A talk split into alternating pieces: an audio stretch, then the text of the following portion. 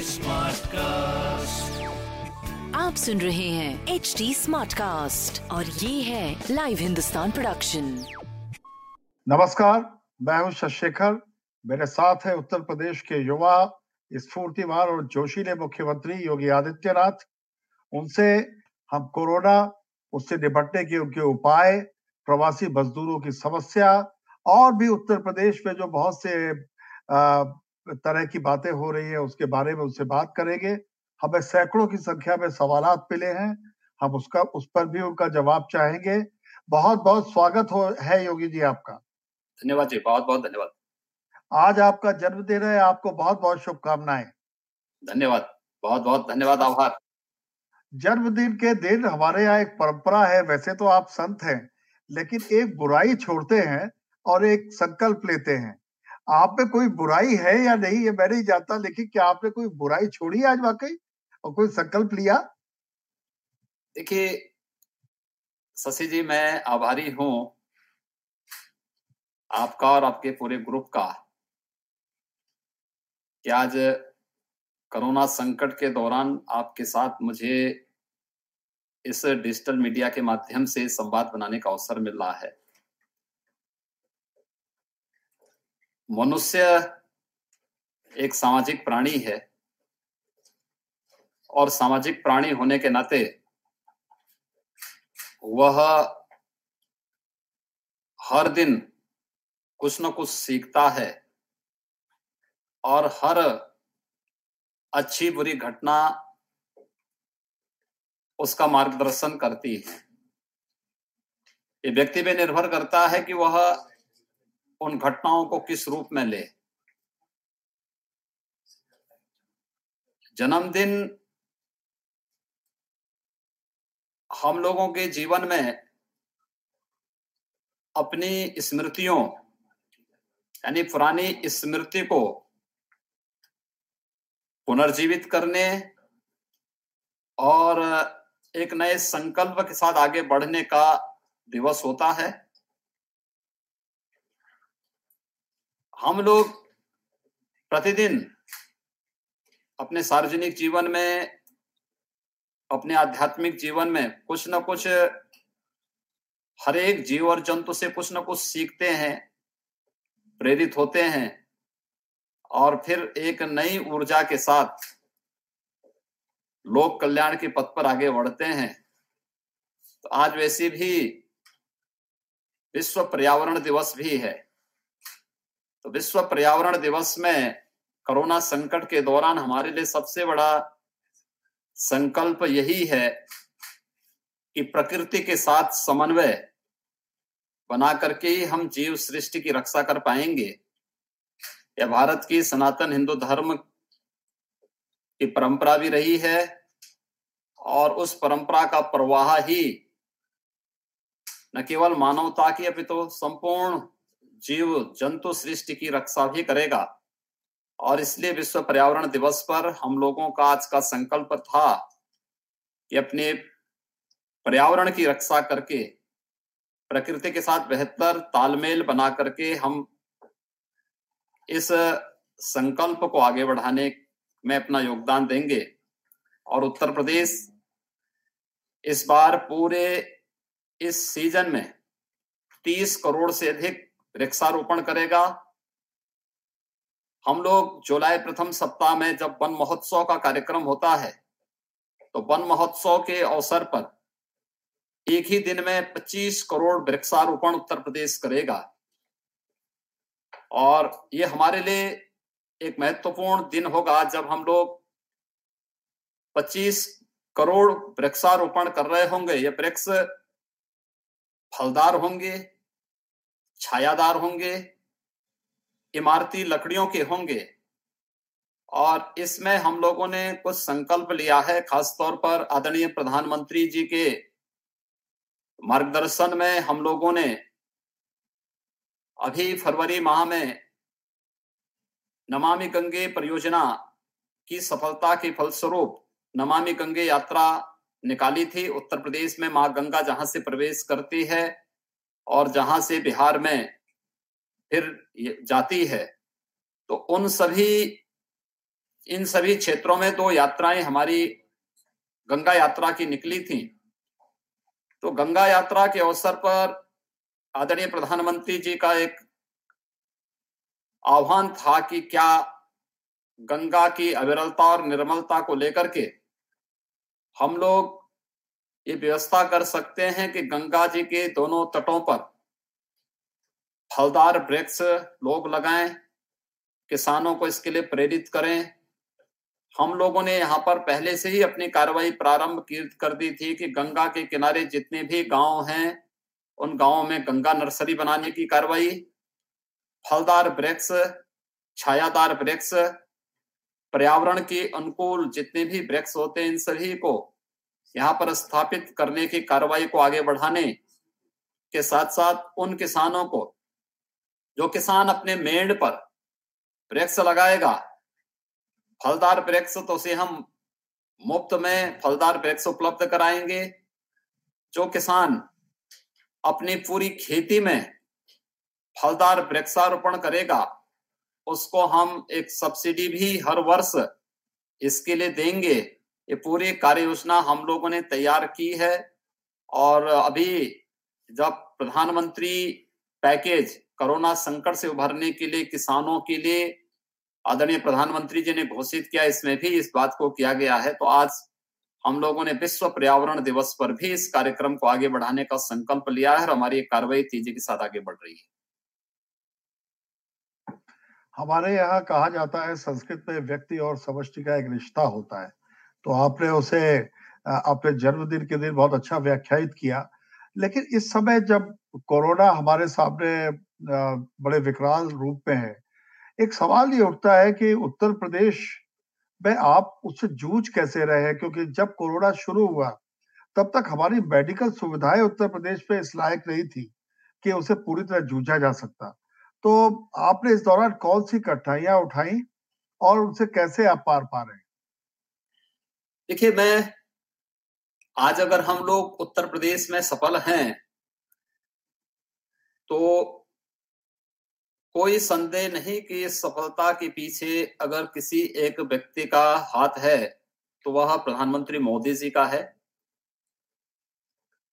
उन्होंने जब मई 2014 में देश के प्रधानमंत्री पद का दायित्व संभाला था उन्होंने देश के अंदर अनेक जो कार्यक्रम प्रारंभ किए, उन कार्यक्रमों की श्रृंखला में देश के स्वास्थ्य सुविधाओं की स्ट्रेंथनिंग के भी कार्यक्रम को अपने हाथों में लिया था। देखिए, कितनी लोग बातें बहुत बड़ी बड़ी करते हैं, लेकिन सच्चाई क्या है? 1947 से 2016 तक उत्तर प्रदेश में केवल 12 मेडिकल कॉलेज गवर्नमेंट के बने थे। और 2016 से लेकर के 2019 के बीच में उत्तर प्रदेश में हम इस समय 30 गवर्नमेंट मेडिकल कॉलेज बना रहे जा, बनाने जा, बना रहे हैं या बनाने जा रहे हैं। दो एम्स उत्तर प्रदेश में प्रारंभ हो चुके हैं गोरखपुर और रायबरेली में। स्वाभाविक रूप से इसकी पृष्ठभूमि प्रधानमंत्री मोदी जी ने पहले यहाँ पे रखवा दी थी और रुचि लेकर के। देखिए एक तो यह है कि भाई केंद्र सरकार ने स्वीकृत किया, एक औपचारिकता हो गई। कैबिनेट ने उसको, केंद्रीय कैब, यूनियन कैबिनेट ने उसको पास किया, एक औपचारिकता हो गई। लेकिन उस सब के बावजूद एक एक स्थान पर कहाँ कहाँ पे कौन सी कार्य योजना वह लागू हो रही है, उस परियोजना की प्रोग्रेस क्या है, इसकी वे व्यक्तिगत मॉनिटरिंग भी करते हैं। और उसका परिणाम है कि हमको उससे काफ़ी लाभ मिला। एक। दूसरा, हर ज़िले में आईएलएस की सेवा। Advance life support ambulance Uttar Pradesh में पिछली सरकार, यानी हमसे पहले वाली सरकार ने, समाजवादी पार्टी की सरकार ने, केंद्र की, भारतीय जनता पार्टी की सरकार के द्वारा एडवांस लाइफ सपोर्ट एम्बुलेंसेस की घोषणा की थी और देने की कार्रवाई की थी तो तत्कालीन राज्य सरकार ने नहीं लिया। हम लोग आए, हम लोगों ने पहले ही सौ दिन में डेढ़ सौ लाइफ सपोर्ट एम्बुलेंसेस ली और हर जनपद को दो दो एम्बुलेंसेस उपलब्ध कराई। दूसरे चरण में हम लोगों ने सौ और लाइफ सपोर्ट एम्बुलेंसेस मांगी। यानी हमारे पास बड़े जनपद में चार और छोट, बाकी शेष जनपदों में तीन लाइफ सपोर्ट एम्बुलेंसेस हमारे पास हैं।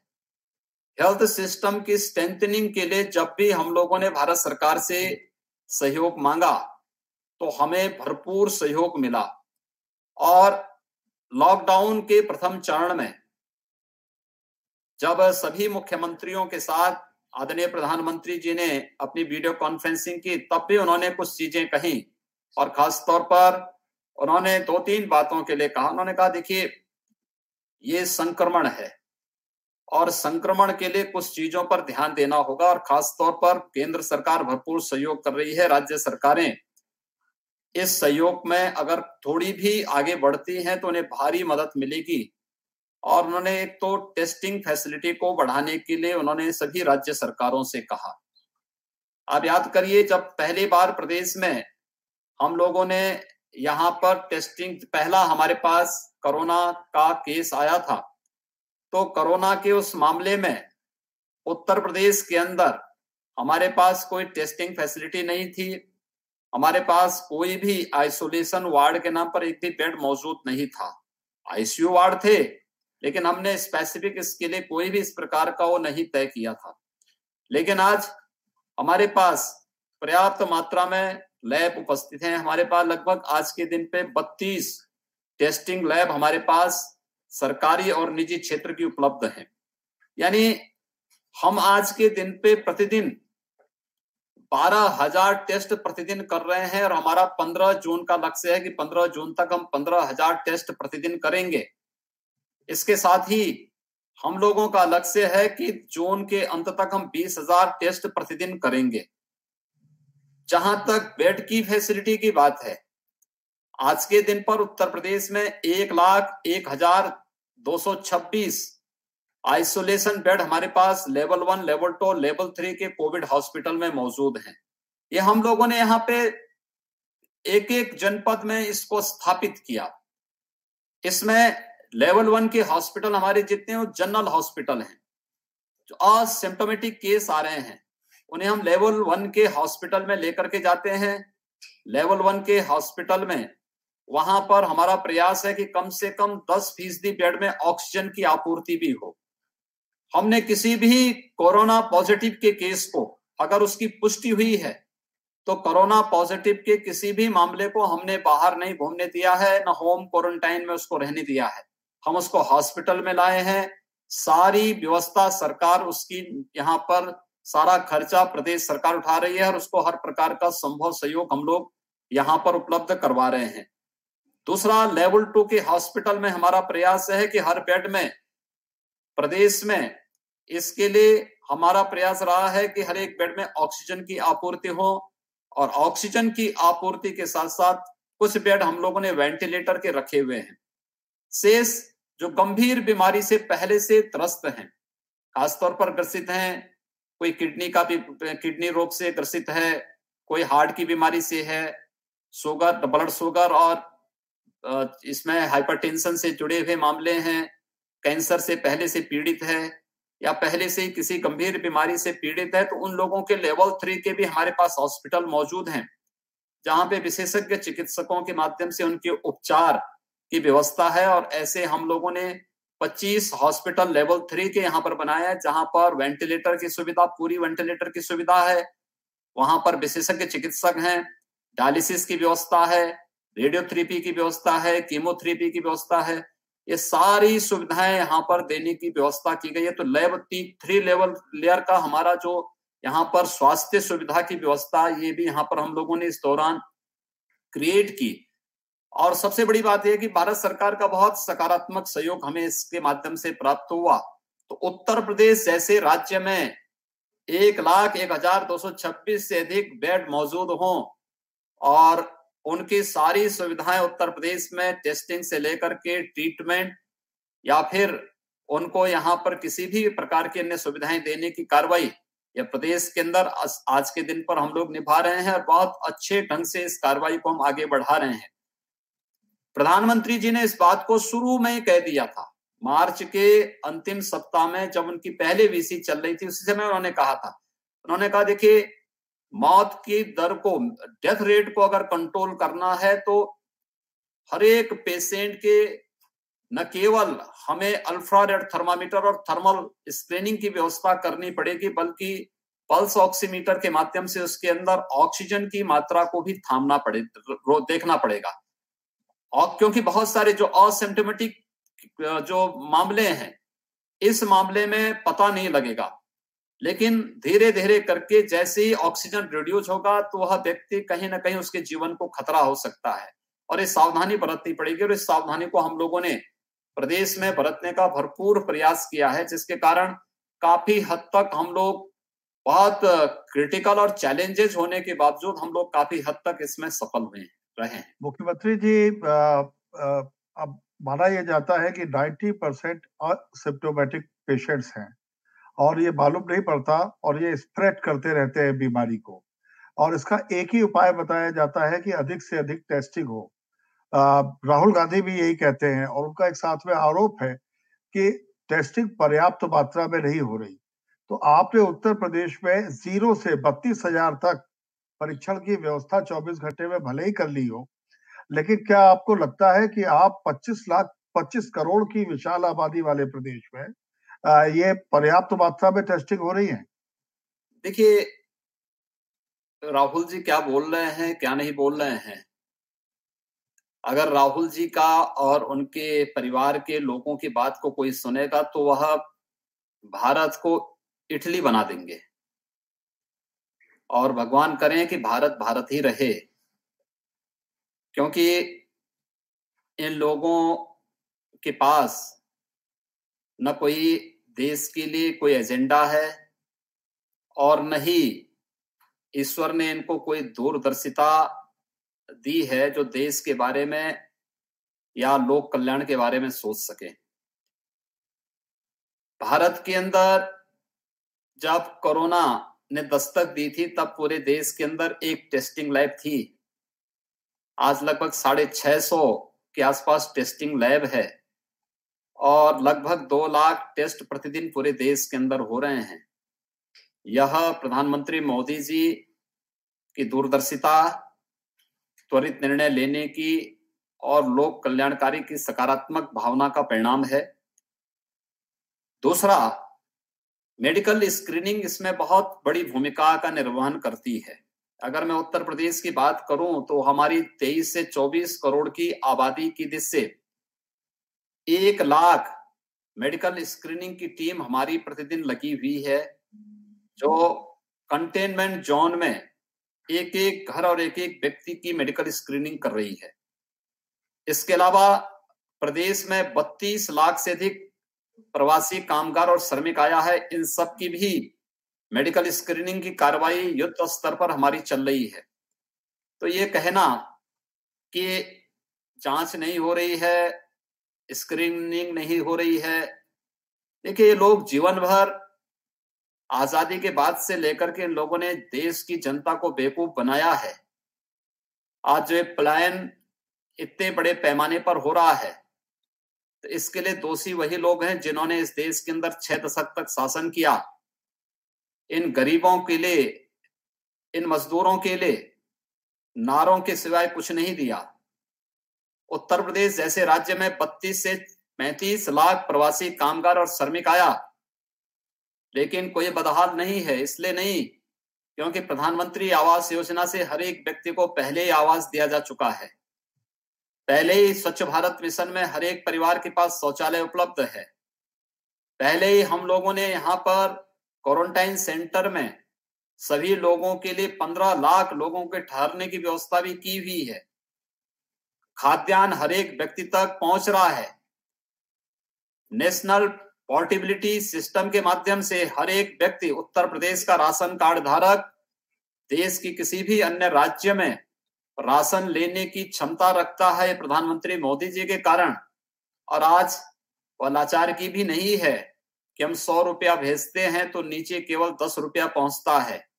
आज तो अगर प्रधानमंत्री मोदी जी किसी गरीब के खाते में सौ रुपया भेजते हैं तो डीबीटी के माध्यम से पैसा उस गरीब के खाते में जा रहा है और 80 करोड़ लोगों को सीधे सीधे पीएम पैकेज का लाभ मिलना 80 करोड़ लोगों को खाद्यान्न की सुविधा का लाभ मिलना इस बात को प्रमाणित करता है। इसलिए मुझे लगता है कि जो लोग कोरोना संकट के समय देश की इस लड़ाई में सहभागी होने की बजाय इसके माध्यम से राजनीति कर रहे हैं मुझे लगता है वह इस देश के गरीबों का इस देश के किसानों का इस देश के मजदूरों का इस देश के युवाओं का और इस देश की महिलाओं का अपमान कर रहे हैं और देश की कोरोना के खिलाफ लड़ाई को कमज़ोर कर रहे हैं। मुख्यमंत्री जी वो सहयोग करते हैं तो आप लेते कहाँ है उनका सहयोग? अब प्रियंका जी महिला भी है उन्होंने बसें भेजी आपने तो उत्तर प्रदेश पे घुससे ही नहीं दी वो बसें। देखिए ये लोग झूठ बोलने में माहिर हैं। और मुझे लगता है इनके जीन्स का हिस्सा बन चुका है। अगर आप देखेंगे बसेज की स्थिति क्या है, उन्होंने हमें पत्र भेजा, हमने उनको सहज स्वीकृति दी। हमने कहा भी बहुत प्रसन्नता है और आप जो है बसेस भेज रहे हैं, इस कार्य को हमारी एसीएस होम देख रहे हैं। और आप उनको संपर्क करके मैं उनसे बोल दे रहा हूँ कि आप इनकी बसेस की व्यवस्था इनको उपलब्ध करवा दें। हमने उनको इस बात के कहा कि भाई आपके पास बसेस मौजूद हैं तो यहाँ से चूँकि हमारे उत्तर प्रदेश परिवहन निगम का मुख्यालय लखनऊ में है तो लखनऊ में इसकी रिपोर्ट हमें बसेस की व्यवस्था और उनके नंबर सभी उपलब्ध करवा दिया जाए, जिससे हम उनको भेज सकें व्यवस्था में। अब आश्चर्य करेंगे कि उन्होंने जो एक हज़ार जो नंबर हमें उपलब्ध कराए थे, उसमें दो सौ चौरानवे ऐसे थे जिनके पास न तो फिटनेस था या जिनके पास इंश्योरेंस नहीं था, या जिनके पास ये दोनों चीज़ें नहीं थी। यानी आप भद्दा मज़ाक कर रहे हैं प्रवासी कामगार और श्रमिकों के साथ। कवाड़ा और खटारा गाड़ियों के माध्यम से आप उनके जीवन के साथ खिलवाड़ कर रहे हैं।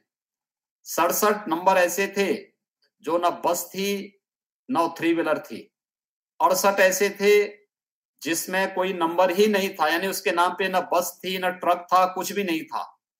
और इकतीस ऐसे थे जिसमें थ्री व्हीलर के नाम पर रजिस्ट्रेशन था या स्कूटर के नाम पे रजिस्ट्रेशन था।